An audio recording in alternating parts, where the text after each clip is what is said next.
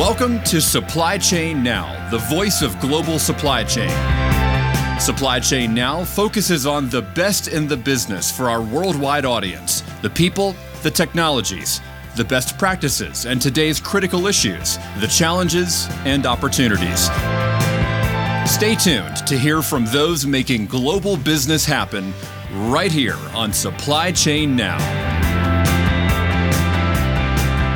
Hey, good morning, everybody. Scott Luton and the one and only Kevin L. Jackson with you here on Supply Chain Now. Welcome to today's show. Kevin, how you doing? Hey, I'm good. You know, uh, today's show is going to be great. We're going to talk about cybersecurity. I love cybersecurity. Um, and it's going to be, we're really going to start helping people get ready for 2023. These business leaders, whereas they, they focus on uh, what is your um, resolutions for the new year? What are your five cybersecurity resolutions or priorities uh, as a manufacturer in 2023? That is right. And of course, cybersecurity, one of the biggest topics of our time, whether you're in global supply chain or, or certainly manufacturing, which is going to be a big focus here, here today, or global business. So it should be a great episode. Uh, so, Kevin, we mm-hmm. should add that today's episode is presented by our good friends at Microsoft. We're going to be touching on some really big things that they're doing in in, in industry, yeah. uh, including world manufacturing, a little later on. Absolutely. All right. So, Kevin, are you ready to introduce our guests here today? Yes. Well, I am too. And so, with no further ado, I want to welcome in our two featured guests, Karen Braxton, Vice President with Technogen Cybersecurity LLC. Karen, how you doing? I'm well, thank you. How are you, Scott and Kevin? Doing wonderful. Great to have you. Thanks for and having me. You bet. And you're joined by Bruce Spector, Chairman of the Board with Baltimore Cyber Range LLC. Bruce, how you doing? Very, very well. Welcome. Thank you. Thank you for having us. You bet. Really enjoyed you know, Scott, conversation. Kevin, a, what were you saying? Yeah, I uh, got an opportunity to visit the uh, Baltimore Cyber Range uh, a, a, while ago, and they've actually improved since I did. But they were really impressive. Um, I mean, they were so good that the Kingdom of Saudi Arabia asked me to go evaluate them as a benchmark for their national cybersecurity standards. Wow. Bruce, that is some high praise, huh? It sure is, and uh, I, I, remember that, and um, the uh, it's very very exciting for us. Well, we're going to learn a lot more about both your organization and Technogen and what Karen's been up to here momentarily. But hey, Kevin and Karen and Bruce, before we do that, uh, in great tradition we've had here at Supply Chain Now uh, and Digital Transformers, mm-hmm. with the mm-hmm. award-winning podcast uh, Kevin has been leading, we like to get to know our guests a little better, and we like to start with this very simple question of where you grew up. Uh, so you got to give us the goods on your upbringing. And Karen, I want to start with you. So tell us where you, where did you grow up? I grew up in Carroll County, Maryland, a little small town called Westminster. Most people haven't heard of unless you're local. Um, in the country, um, and went to um, schools out there, very close to Pennsylvania. Actually, you could go out through our uh, front yard across the mailbox and be in PA, a couple of steps through the woods. Really? Yeah. Okay. So it's right there on the Mason Dixon. Okay. So yeah. let me ask you this, because you know we love talking food here at Supply Chain. And Kevin love talking all the time. Sometimes we get to business, but what is one food dish growing up there in Westminster that's inseparable from your your upbringing? My macaroni and cheese. My mom's macaroni and cheese. Wonderful. And, you know, folks, uh, y'all, uh, our listeners didn't have the uh, great opportunity to be a part of our pre show conversation. But as we learned from Karen, that mac and cheese she just spoke of, she is she's legendary in her family now for uh, uh, uh, cooking that and many other dishes at holidays and cookouts, you name it. So, Karen, thank you for sharing. I appreciate that. I'm sure she probably um, still has, but maybe not. I'm sure she, like, put together a huge pot for Thanksgiving. It probably was all gone before no, the, uh, before midnight. all right, no fair. You can't make us hungry now. It's not. It's not fair. Still around midday here in the Metro Atlanta area. Um, all right, so Bruce, that's gonna be tough to top. But what about you? Where'd you grow up? So I was born in Baltimore. I went to grade school in Baltimore, high school in Baltimore, college in Baltimore, raised my kids in Baltimore, And as John Mellencamp would say, they'll probably bury me in Baltimore. Uh, and there's only one thing worse than somebody born in Baltimore is somebody that likes being from Baltimore because they praise it. And I got to tell you, it's a wonderful city. Yes. Wonderful. Well, so let me ask you then. Um, you know, Kevin and I are both big sports fans. We're talking little sports pre-show too, sports and food. Oh, by Um, the way, and of course, who Balt- beat the Falcons Yeah. this weekend? Who beat the Falcons this weekend? I'm Uh, just saying. Kevin, that's a long list. That's Just a long list of who beat the Falcons this season. So you know that's not fair. Commanders! Yes, Kevin's Washington Commanders did uh, did beat uh, the Atlanta Falcons. But let's talk. What what is your favorite um, sports team uh, growing up, Bruce? What was one team or, or a sport? You So name uh, that's a great question. I really don't want to show my age. All right. But I am a Ravens fan through and through. But I used to root for two teams. I would root for the Ravens or anybody that was playing the Indianapolis Colts. because the Indianapolis Colts should be the Baltimore Colts. But other than that, uh, I'm a Ravens fan through and through. Yeah, when That they is so snuck out of of the course. city in buses at midnight, the Colts, the Yeah, Golden everybody remembers Indianapolis- that. How Yeah. that? Yeah. I remember the the uh, Mayflower the May- Mayflower van lines pulling up in the middle of the night when they promised the mayor they were going to keep us here. So I, I don't I don't know. We're gonna I have got to a bad feeling dedicate towards those guys. Bruce and Kevin and Karen. We're gonna have to dedicate a whole series to that story because that's really a fascinating uh, saga back in the day. Um, well, hey, Karen and Bruce, I'm so pleased to have you here. Um, Kevin, um, quick comment from you. Uh, you know, Westminster and Baltimore proper. Uh, you know, Kevin, you're in that greater neck of the woods. Any comments on Karen and Bruce's upbringing? Well, you know, both my parents were born and raised in Baltimore, so my extended family is all around there. And I just, uh, just a little inside uh, bit of knowledge. Karen is actually my cousin. Really? Again? So that's that's a prime example. It's it's not Baltimore. It's small Timor. it's a small town. It's a small big town. Everybody knows everybody else. You know, really, it's great. I'm a It's still perfect that. example. I'm 10 Well- minutes away from Kevin's dad. Really? yeah. Yeah. Well, blessed be the ties that bind. Uh, number one, but number two, Kevin, you've done this to me twice now. Uh, we had a guest, um, a, a, a, a, um, a veteran Marines, aviator, yeah. right, with the Marines, and Kevin was messing around and and uh, was calling her uh, cousin, and I thought that he was just like messing around. And he and during the show, he's like, "Really, Scott? I told you she's my cousin. She's my cousin." and we had a nice little moment there. But uh, anyway, well. Uh, again, great to have y'all. Let's let's kind of shift gears here, and let's talk about you, what you and your organizations are doing. And Karen, I want to start with you. Tell us about Technogen and what the company does and, and your role. Okay. Uh, Technogen Cyber, we provide cybersecurity services. Um, we also have a LMS. Uh, part of that, part of the company is Technogen Academy, where we do cyber training. And um, we're going to be actually working with Baltimore Cyber Range um, next year on a project providing um, training, incumbent training. Uh, the other part of Technogen is staffing. We do staff aug um, and not just for IT, um, but right now we're actually even helping out uh, a college um, located in Laurel, one of the cyber schools that's our partner, and we're going to be doing some um, recruiting for them as well.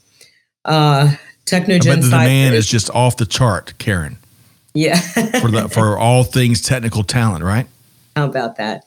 Um, we're a wholly owned subsidiary of Technogen Inc. Technogen Cyber, um, incepted in 2009.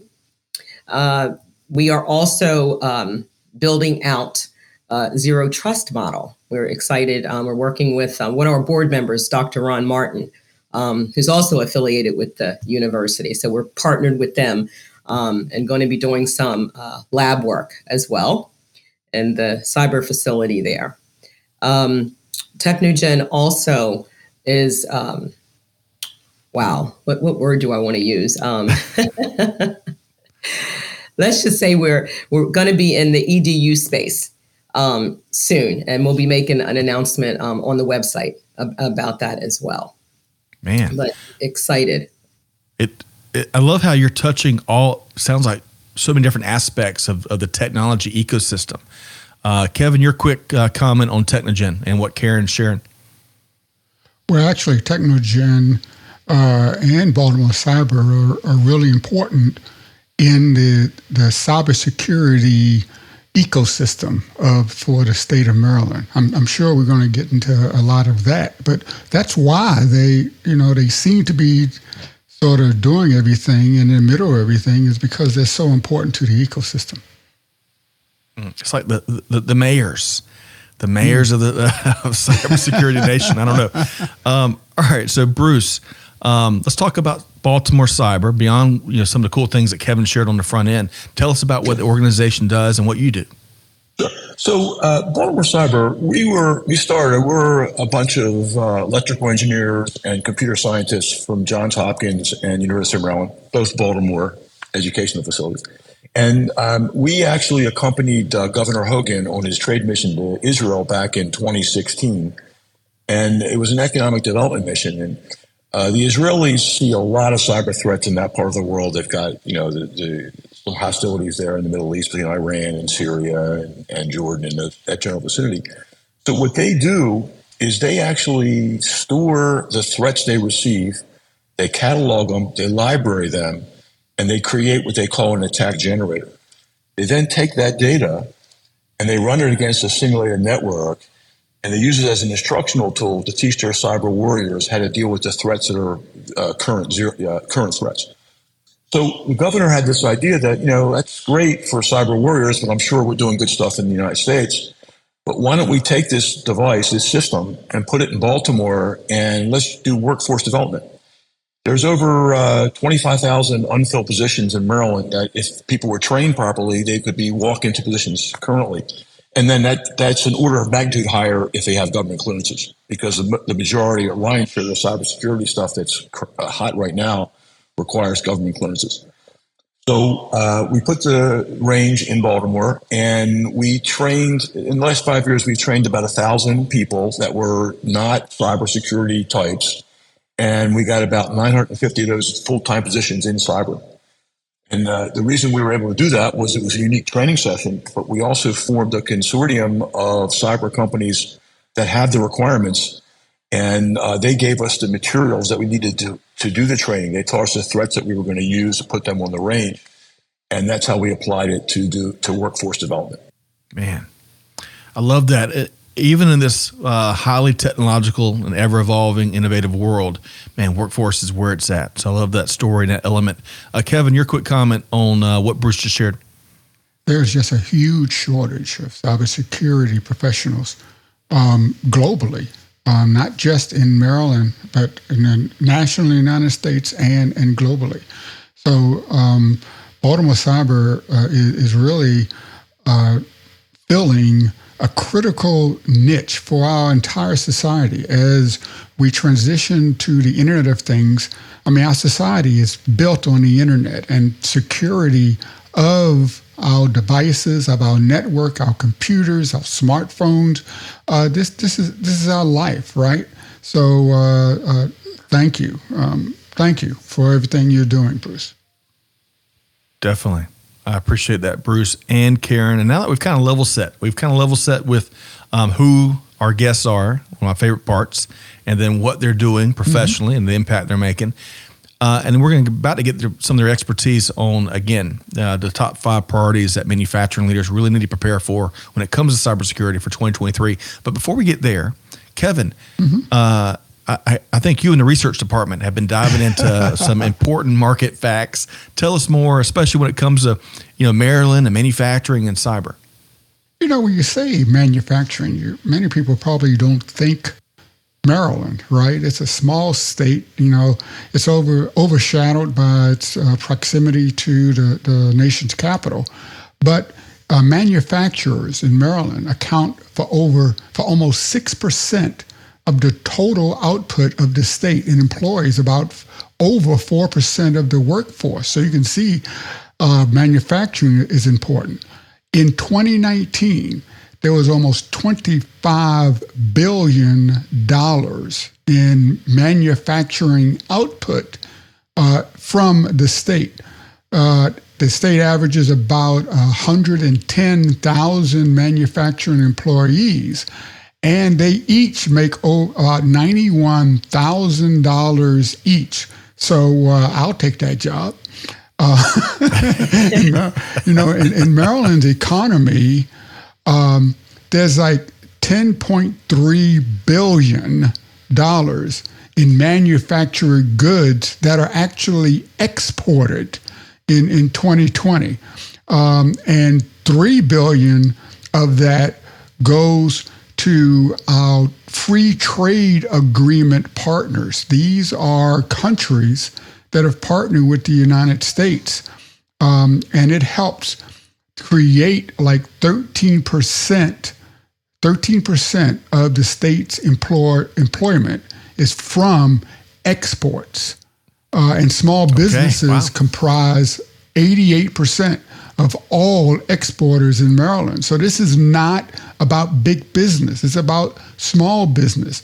And, and those partners, um, and I'm talking about countries like Australia, Bahrain, Canada, Chile, Guatemala, Morocco, Singapore, South Korea, they, they did almost 660 billion dollars in manufactured goods alone. And, and, and I know that we're going to be talking a lot about cybersecurity, but from a cybersecurity point of view, Maryland ranked number one in the Cyber States Diversity Index, number two in cybersecurity technology and innovation. It ranks number one in federal obligations, and I'm talking about money for cybersecurity right. research and development and it's ranked as a top 10 global cybersecurity hub. And don't forget, the National Security Agency, one of those three letter agencies, the NSA, is located in Fort Meade, Maryland, just south of Baltimore and just north of the nation's capital in Washington, D.C. So if you want to be the hub of cybersecurity, Maryland is where it's at. Man, I love that. I feel like I feel like I've just earned a certification in all things Maryland in the last uh, three or four minutes. Thank you, Kevin. But Interesting Karen, facts, Kevin. Thank you. Yeah, it really is. I mean, uh, the mecca in so many different ways of, of, cyber and technology, and and with a big old helping of manufacturing. Karen, uh, from what uh, Kevin just shared there, what thought comes to mind? Well, like I just said, it was a great uh, facts that he had brought forth, and the numbers are mind-boggling. Um, but yes, we are definitely the cyber hub um, here, which is why we're going to be um, instrumental in helping to train up um, a lot of the state employees in cyber and the incumbents. Uh, so well said, and you know it's, it's only going to get the cyber threat, as y'all know. Speaking to the experts here, all three of y'all, is only going to get more complex and more uh, um, a lot more attacks. I mean, every business, regardless if you're in supply chain or, or else, uh, is going to be a, a uh, big uh, concern, big priority to tackle. Um, Bruce, what about you? Uh, Kevin just shared a ton of, of, market data. Your thought? Yeah, so I think uh, Kevin's uh, obviously got the numbers and he understands the what we call the cybersecurity ecosystem in Maryland. Um, one of the things that strikes me and some of my colleagues as not obvious is that when you look at these um, opportunities and these people that are working not only in uh, supply side but in IT. In, in Maryland, there's over 800,000 IT employees. Um, people lose sight of the fact that if you have that cybersecurity is an esoteric subset of IT.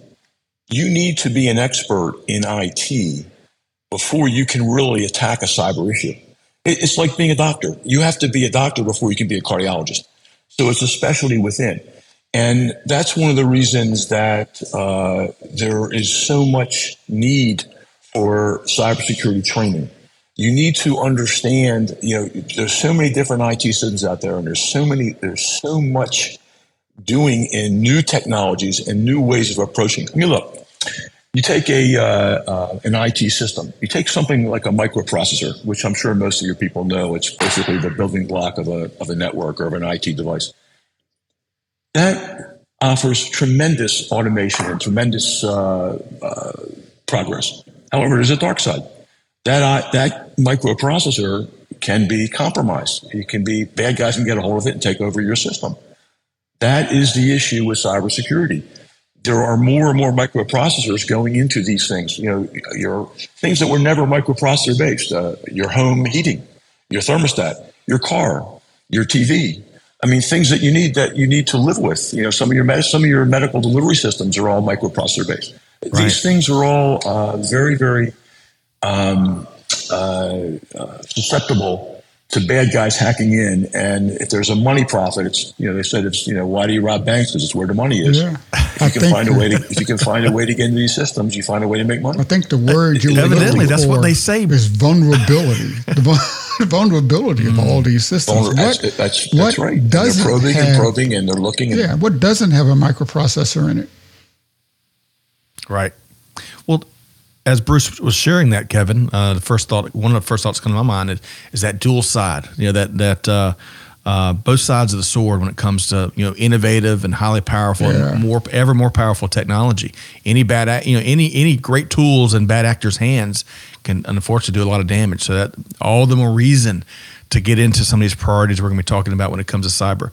But hey, uh, Kevin and Bruce and Karen before we get into kind of the, the center plate part of our conversation, I want to share, I think, as, as uh, four of us spoke about pre show, you know, Gartner Research has once again reported that uh, CIOs plan to make cybersecurity their top investment priority in 2023, beating out spending on things like business intelligence and analytics, and even, sorry, sorry, Kevin, even cloud computing no, platforms, right? To my heart. But um, uh, as Bruce and Kevin and Karen spoke to pre-show, you know that's what they're saying. We'll see if the time and the money comes with it. But Lesley Salmon I had a great quote uh, in the Wall Street Journal not too long ago. She's a global chief information officer for Kellogg, right? Mm-hmm. She was quoted as saying, "If I get a but, uh, if I get a budget a budget challenge, it doesn't come out of cyber." so we'll see uh, in in the new year. Okay, so with that backdrop, um, let's dive into some of the cybersecurity priorities, the top five, we'll call it, uh, cybersecurity priorities for manufacturing leaders as we head into 2023. So, Karen, let's start with you. What are two priorities that manufacturing leaders really should be considering? Uh, I believe number one, um, first one should be the manufacturing systems. They need to take a look and have a holistic approach to cybersecurity, right? They're not doing that now across the board. And number two, I believe they need to establish and enforce policies and procedures. Um, you know, we got standards, you have compliance, you have regulatory, um, you know, items. So I think once that stuff's done and it's done across the board through academia, government, um, they should consider this. Should yep. be considering if they're not. you know, I'm really so number one. I'm really happy that you ahead, start off with those two items because because all too often cybersecurity has been a bolt on, right? It's something you do after you finish everything else. Um, and you can't take a holistic approach unless you think about how cybersecurity is linked to everything else. And then these organizations yeah must put in policies and procedures, but more important than putting in the procedures, they have to enforce those procedures. I mean, too much lip service into what we should do. Yeah, we can't no we, we, enough lip service leadership, right? It's all about deeds, not yeah, words. Good, good, point, Kevin. A, a lot of um, they're even doing that with um, some of the smaller um, subsets in the government where you know they're saying that they're going to have their budgets set aside um, to improve the security measures and do different things for risk assessments and risk management but it seems like it's not getting done mm. um, the hackers are still getting through yeah well so bruce uh, with those first two priorities that karen mentioned you know more holistic approach and, and establishing and enforcing um, your thoughts bruce so yeah, let me let me take them sequentially. Let's talk about holistic. Let's let's explain what holistic really means in the cyber world. Um, in the from hundred thousand feet, it's a lot better to design cybersecurity systems in from the start than to retrofit. So if you're going to put a system in, a new network, you should be thinking about how you're going to address cybersecurity. How are you going to mitigate? How are you going to detect? How are you going to remediate? How are you going to do the things that cyber people need to do to that system? And that starts with making sure your software guys are uh, aware of the issues, making sure your hardware guys are, making sure your operators are aware, making sure you have plans and systems in place. And it takes a, um, a, a, unique understanding of your security profile, what you have and what you need. And that takes time, and you need to have your systems assess as to what your vulnerabilities are. And that's what I think we mean by being holistic. And, and I couldn't agree more with Karen. I, I think that's probably, if I were in the supply side right now, that's the thing I would be most worried about. Uh, but if in 2023 you're going to start to see something else, and this talks to the second topic, you're going to see the U.S. government get a lot more involved in the regulatory side of cyber because the government's starting to realize some of the issues. I mean, look at Colonial Pipeline. You know, you had gas lines because uh, you had a you had a breach in cyber that was completely preventable, completely preventable. And, and we'll talk about that in a little little while. But if you look at what the government's going to do, um, I know uh, Baltimore Cyber currently, we actually um, uh, provide the proficiency testing for government assessors to assure that the clouds are safe for government data. So if you're an assessor and you're going to determine whether Amazon Web Services or Microsoft Azure or any of the major cloud systems can hold government data, they have to be assessed by the government to meet certain minimum requirements. These requirements are dictated by NIST, the National Institute of Standards. So um, that requirement um, is just for clouds. Now that's a relatively small set subset of the IT world. Now there's this new board that's come out that if I were in the supply side, I would want to know about this. It's called CMMC. It's a cybersecurity maturation model certification.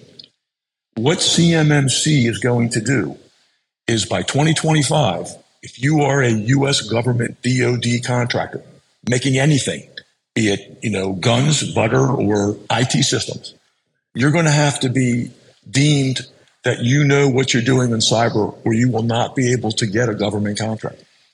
Now, if you are an executive in the supply side of supply chain, I think it behooves you to understand what that is.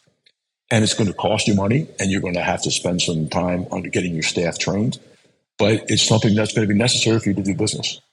And if you don't pay attention to that, it's going to be very, very expensive down the road because you're going to be frozen out of opportunities that you won't be able to bid because you're not going to be qualified to go after that work. So that's where I think is a, it's a very major thing. If I were a on the supply side, I would look at that as closely as possible. Bruce, that's a great call out. That CMM CMMC, CMMC. is something. Yeah, um, Allison Giddens, one of our hosts here at Supply Chain Now, has spoken a lot about and has been involved in kind of the community that's proliferating that. Um, you know, because to your point, if you're making parts for um, uh, F-22s for the Air Force, right? Mm-hmm. We got to secure those supply chains, right? Would you want the bad? Would you want somebody like like a, a rogue nation to get a hold of our nuclear weapons? I mean, of course you don't. I mean, right. and and you have to have some minimum level of standard. Right now, it's the Wild West. Mm. Right. I mean, there really aren't many standards that are being enforced. I, I my, my hat's off to the U.S. government. It's about time we did something like this, and I think the the world needs to do more of this internationally because there's a lot of bad things that can happen with cyber, and we've only we've only hit the tip of the iceberg. Yeah, absolutely the tip. And this isn't like so, Kevin. Let's get you to weigh in here before we, we continue. Yeah, this isn't philosophical, right? Um, they built the F 22 and found out after they were building that there were actually Chinese components in it. And I'm sure you've heard about Huawei and the fact that many uh, of our rural telecommunications infrastructure uh, use Huawei equipment. And one of the biggest, uh, I guess, concerns is that the equipment has cybersecurity backdoors in it, which has led the U.S. federal government to actually fund a, a rip out and replace of all Huawei gear uh, in the United States. And this is because of cybersecurity concerns. And, and that's that's a sophisticated threat, and and I think that's a good example of what you know regulatory bodies could do to help by making sure these backdoors don't exist. But it's even more basic than that. And I keep going back to Colonial Pipeline because this is not classified and it's open and there's data. You know, uh, the bad guys shut down Colonial Pipeline for months. And the reason it was determined that the systems were shut down was because a live set of credentials were available on the dark web. Now, that is beyond belief that an organization like Colonial Pipeline could be shut down because somebody bought a, uh, a, a username and a password and was able to get into the system and introduce ransomware. That that that and that's that, that's the kind of thing that regulatory regulatory operations like CMMC and things along those lines could stop because CMMC says, look, you need to make sure that these credentials are controlled. You, they have con- conditions that are actually documented in doc in uh, paperwork that you assign and agree to do. That's kind of the direction we're going in. And if I were an executive in the supply side, I would would want to be looking at that very closely. All right. So let me let, let me jump in here. So a lot of great discussion, and I love the passion and the expertise between all three of y'all. Uh, so Karen laid out the first two priorities, right? The first one being all new manufacturing systems need to take that holistic approach to cyber, and then number two, need to establish and enforce policies and procedures. Bruce, I want to keep driving with your two priorities as we as we continue to build out this top five list. So yeah, I think um, I think that there, and this almost sounds trivial to state, but you need to be aware of the threats that exist in your industry. Um, every organization has a security profile. It's very unlikely that if you're making popcorn, that the Russians are going to be interested in what you're doing. So you don't, and so you probably don't need to get to the level of a um, uh, you know of a security profile that you would have if you were handling top secret or classified data. But by the same token, it's possible that there's a uh, you know somebody around the corner that knows you guys are making money, and maybe if I if we didn't let you get to your records, maybe you'll be giving me some of that money. So you want to make sure you understand how those threats operate. It's interesting, an interesting comment for for our viewers you know, there's about 8,500 known cyber threats. Uh, they live in a, da- a, database. It's called the Metasploit database. And, and we know what they are. And somewhere close to 95% of all instances of cyber are repeat offenses. They're not what we call zero day. Zero day is stuff that's new, it's never happened before. Zero day stuff tends to be from nation states. So it's unlike a small guy is going to be hit by a, zero, zero um, a zero day threat, but it's very likely that he'll be hit with something that's known. So if you know the threats that are out there and you build the defenses to deal with it and you have a plan to remediate and detect that, you're like you're not going to be a, you most likely will not be a victim. So those are the things I would say. I I, I think that the the executives and the people that are running these supply side organizations should really look at what their threats are, what their security profile is, and what, what's a good tack to address that mm, that threat. Yeah. So um, I think the other thing we talked about was an actual plan to detect, mitigate, and remediate. Uh, I, I throw those words out very quickly because cyber people, that's what we do. We detect, we mitigate, and remediate threats. At the end of the day, that we're all part of that function. And you, as a, a, a, business entity or a manufacturing entity or a supply side entity, need to have some way of doing that. And it's not that difficult. Uh, there are professionals out there that can help you. There's risk assessors. Uh, they can do gap analysis. Uh, you should look at that and you should come up with some way to do that. It, it, it's quite possible, and I'm, I'm pretty sure it's coming, mm-hmm. that over the next few years, you're going to re- be required to do that to be in business. So uh, if you can get a jump start on that, you you'll be helping get yourself ready for the future, and you'll make yourself safer. All right, so Bruce, uh, you shared really in of our top five list items number three and four. Number three, manufacturers need to understand their cybersecurity profile, current standards, and regulatory requirements. And number four, folks, you got to be aware of the threats that not only exist in your industry, but you also have to have a plan to detect, mitigate, and remediate all cyber threats, right? Right. So before we get to number five, Kevin, mm-hmm. I want to get uh, Karen and you a chance to weigh in. So Karen, that's that is it, man. I've got, by my count, we've got seven full plates of things we've got to do already. Karen, weigh in. How about that? Yeah, uh, good good points, um, Bruce.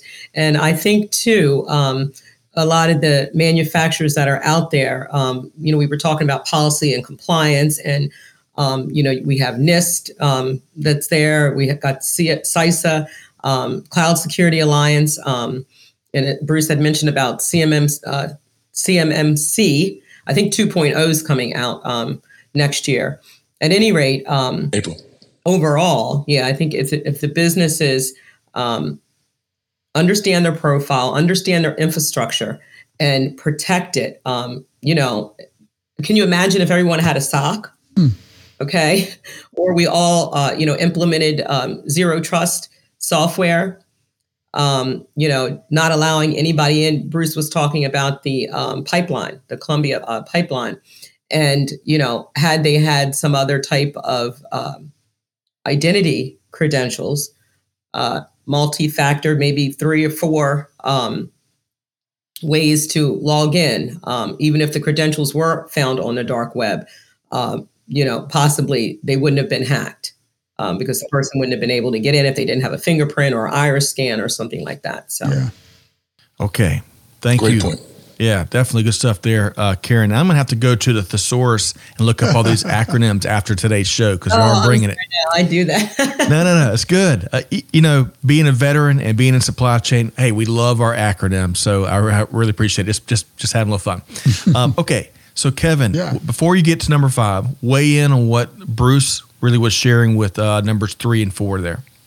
Well, one thing Bruce talked about was a cybersecurity profile um, and it, I mean, that's very important and it's very critical. But we also have to remember that a lot of this is new.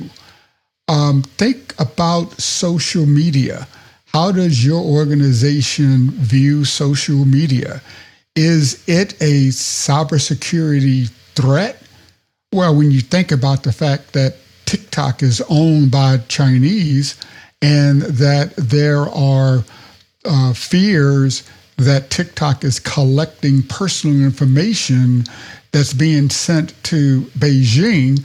Uh, could that be a problem for your company? So it's not a it's not a narrow or esoteric thing, right? Everyone is using social media. How does that fit into your cybersecurity plans? What is the threat to your organization? Uh, how do you remediate the cybersecurity threat from social media? Yeah, great point there. And, and uh, just a little play, a little play on what Bruce said earlier. Uh, he talked about if you ask bank robbers why'd you rob the bank, that's where the money is. well, you can ask hackers why'd you take that personal data because that's where the money is. To your point, Kevin, yeah. little play because there. So Bruce, because you can. Yeah, I'll get I'll you'll get some some bonuses on that IP usage there, Bruce. Uh, I'm, I'm, a get miles and miles out of that. Okay. So, Kevin, mm-hmm. we're building a very healthy top five list of, of cybersecurity priorities that manufacturing leaders in particular need to take into consideration for 2023. Bring you're the home run hitter, so bring in number five here. Well, you know, we've been focusing on what the company needs to do for itself, how to protect itself, uh, what its own regulations, its own policies. Uh, but these organizations are doing business and they don't do business alone. They have partners that they work with. They also are selling products and services to customers uh, and maybe other companies. So, from a cybersecurity point of view, you're operating in an ecosystem also that parallels your business ecosystem. So, I think number five is protect your cybersecurity ecosystem. Know the, the policies and plans of your partners because that is a gateway to your network. Mm. Well said, Kevin. I love that protecting that digital ecosystem. Uh, Karen, your thoughts on on uh, uh, the fifth priority there? Very important, very important, Kevin. Um, you know, as we were talking about the ecosystem, um, and you do have to know it, you have to understand it, mm-hmm. or otherwise you aren't going to be able to protect your data, right? So I think um, businesses and industry um, as well um, need to really hone in on that. Yeah, great point. We need a we need a, a digital version of Captain Planet for the dig- digital ecosystem, yeah. perhaps. I don't know. Um, Bruce, your thoughts on on yeah? I, I, mean, I could not agree more, and, and I think it, it was very astute of Kevin to point that out. And, and I think a, a natural derivative of that is that you have phenomenal teamwork between primes and subs and sub subs and you certainly, as a subcontractor, don't want to bring your prime down because you screwed up on a cyber basis. So I think you're going to find that there's going to be a lot of not only having to have that, but you're going to, it's going to be required by your customer. If you're a subcontractor and you've got to meet a certain standard to, to meet cyber requirements, he's not going to do business with you unless he knows you're not going to cause him problems. So I think it all works in the same vein. Well said, Bruce. Uh, appreciate that. Uh, and Bruce and Karen, don't go anywhere. We're going to find out. We're going to make sure our listeners know how to connect with you both here uh, as we start to wrap up today's episode. Now, Kevin, before we do that, uh, of course, today's episode is presented in partnership with our friends at Microsoft, who's been up to some really cool things in the industry here lately, right? Right, right, absolutely. And when you're talking about manufacturing um, and technology, there's like there's actually two sides of the house you have information technology or IT and operational technology or OT. And historically, they've never talked to one another. they've, they've stayed on both sides of the house with a big wall between them. Um, and that's great if you want to get hacked, if you want to get attacked, if you're not interested in protecting your cybersecurity. And that's why Microsoft is really focused on strengthening IT and OT security for manufacturers in order to prevent plant downtime. Uh, they now offer agentless IT and OT security monitoring with Azure Defender. Um, this is really tightly integrated with the Azure Sentinel, which is the cloud based security solution that provides SIEM or security information and event management and SOAR, the security orchestration and automated uh, response services uh, in the Azure public cloud. That combination really provides a single solution for alert detection, threat visibility, and proactive hunting and threat response. Uh, and based on the anomaly detection uh, technology that was acquired via a CyberX, the solution has been deployed in some of the world's largest and most diverse industrial environments, including Global 2000 firms in manufacturing, chemicals, and pharmaceutical. It, it secures greenfield as well as brownfield and proprietary IT and OT devices, including those that may run older versions of Windows uh, that can't be easily upgraded. It can also be deployed either on premise or in the cloud. So Microsoft is really doing a lot in this area. Agreed. And of course, recently they launched, uh, they announced the launch of Microsoft Supply Chain Center. Yes. Which is piloted by some of the most well recognized companies, including uh, Kraft Heinz North America, which has been using it uh, to increase organizational agility, amongst other things. So, uh, good stuff there. Thank you for sharing. Uh, and big thanks to our friends at Microsoft. Um, okay. So, Karen and Bruce, I, I, I have learned a ton from both of y'all, and I've really enjoyed. I wish we could publish the pre-show as a podcast, and then of course this whole episode. But we'll save that for later. Um, Karen, how can folks you know connect with you and the team at Technogen? Well, we have a LinkedIn page. They can reach me on LinkedIn um, just by searching my name, and we also have a uh, company page as well on LinkedIn.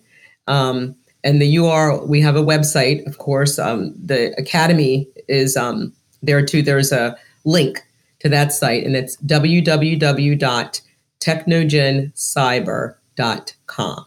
It's the website. It's just that easy. And of course, we'll include those links in the episode page so our listeners will be just one click away. Uh, Karen Braxton, really have enjoyed your perspective here today. Uh, Bruce, how can folks connect with you in the Baltimore Cyber Range?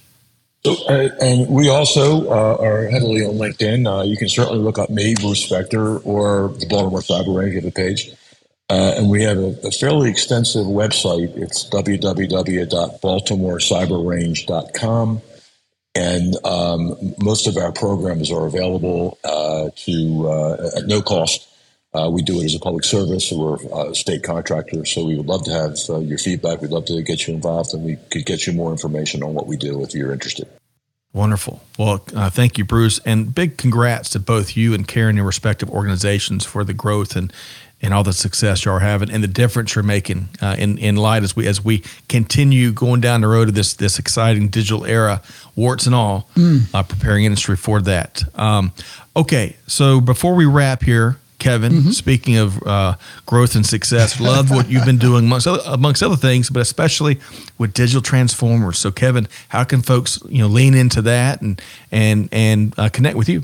Well, actually, what you can do is listen to our most recent show that was just dropped uh, yesterday. Uh, and its title is State Government and cyber Cybersecurity. Haha, like we planned it. Uh, I actually had the opportunity to interview uh, Ms. Satrice Mosley Romero, and she's the director of the Indiana Security Council. So they're really attacking all of the cybersecurity concerns for the state of Indiana. I tell you, Indiana and Maryland need to need to get together. So that's uh, that? you can download that on uh, from your favorite podcast uh, uh channel or you can go to Supply Chain Now and Cybersecurity, and you can always check me out on LinkedIn. That's right. Uh, you don't want to miss that. Uh, three power heavy hitters here. Great discussion here as we're talking about the five top priorities, uh, especially when it comes to cybersecurity that manufacturing leaders gotta gotta take in consideration as we move into 2023. So big thanks to Karen Braxton, Vice President with Technogen Cybersecurity. Karen, thanks so much for carving out the time. And I want to thank you, Scott and Kevin, and thanks to Microsoft for sponsoring the show. That's right. Uh, Bruce Spector, chairman of the board with the Baltimore Cyber Range. Uh, Bruce, really enjoyed your perspective as well. Thank you for having me and keep up the good work. You guys do a great job. Thank you so much, Bruce. And we'll be thinking, hey, hey, Smaltimore. I'm gonna steal that from you and Karen as well. Really enjoyed that. That's not copyrighted, so feel free to use any way you like. okay, Kevin L. Jackson, the one and only host of Digital Transformers, and so sir. much more. Kevin, always a pleasure. Thank you to knock out these conversations with you. Thank you, thank you very much, Scott. All right, so big thanks to our guests. Uh, hey, but listeners, it's all about deeds, not words. You got to take action with these these expert insights and perspective uh, as we get ready for the new year. But hey, regardless, hope you enjoyed the episode as much as I did. Uh, as we sign off here, Scott Luton challenging you. Hey, do good, give forward, and be the change that's needed. And with that said, we'll see you next time right back here at Chain Now. Thanks, everybody. Thanks for being a part of our Supply Chain Now community. Check out all of our programming at supplychainnow.com and make sure you subscribe to Supply Chain Now anywhere you listen to podcasts. And follow us on Facebook, LinkedIn, Twitter, and Instagram. See you next time on Supply Chain Now.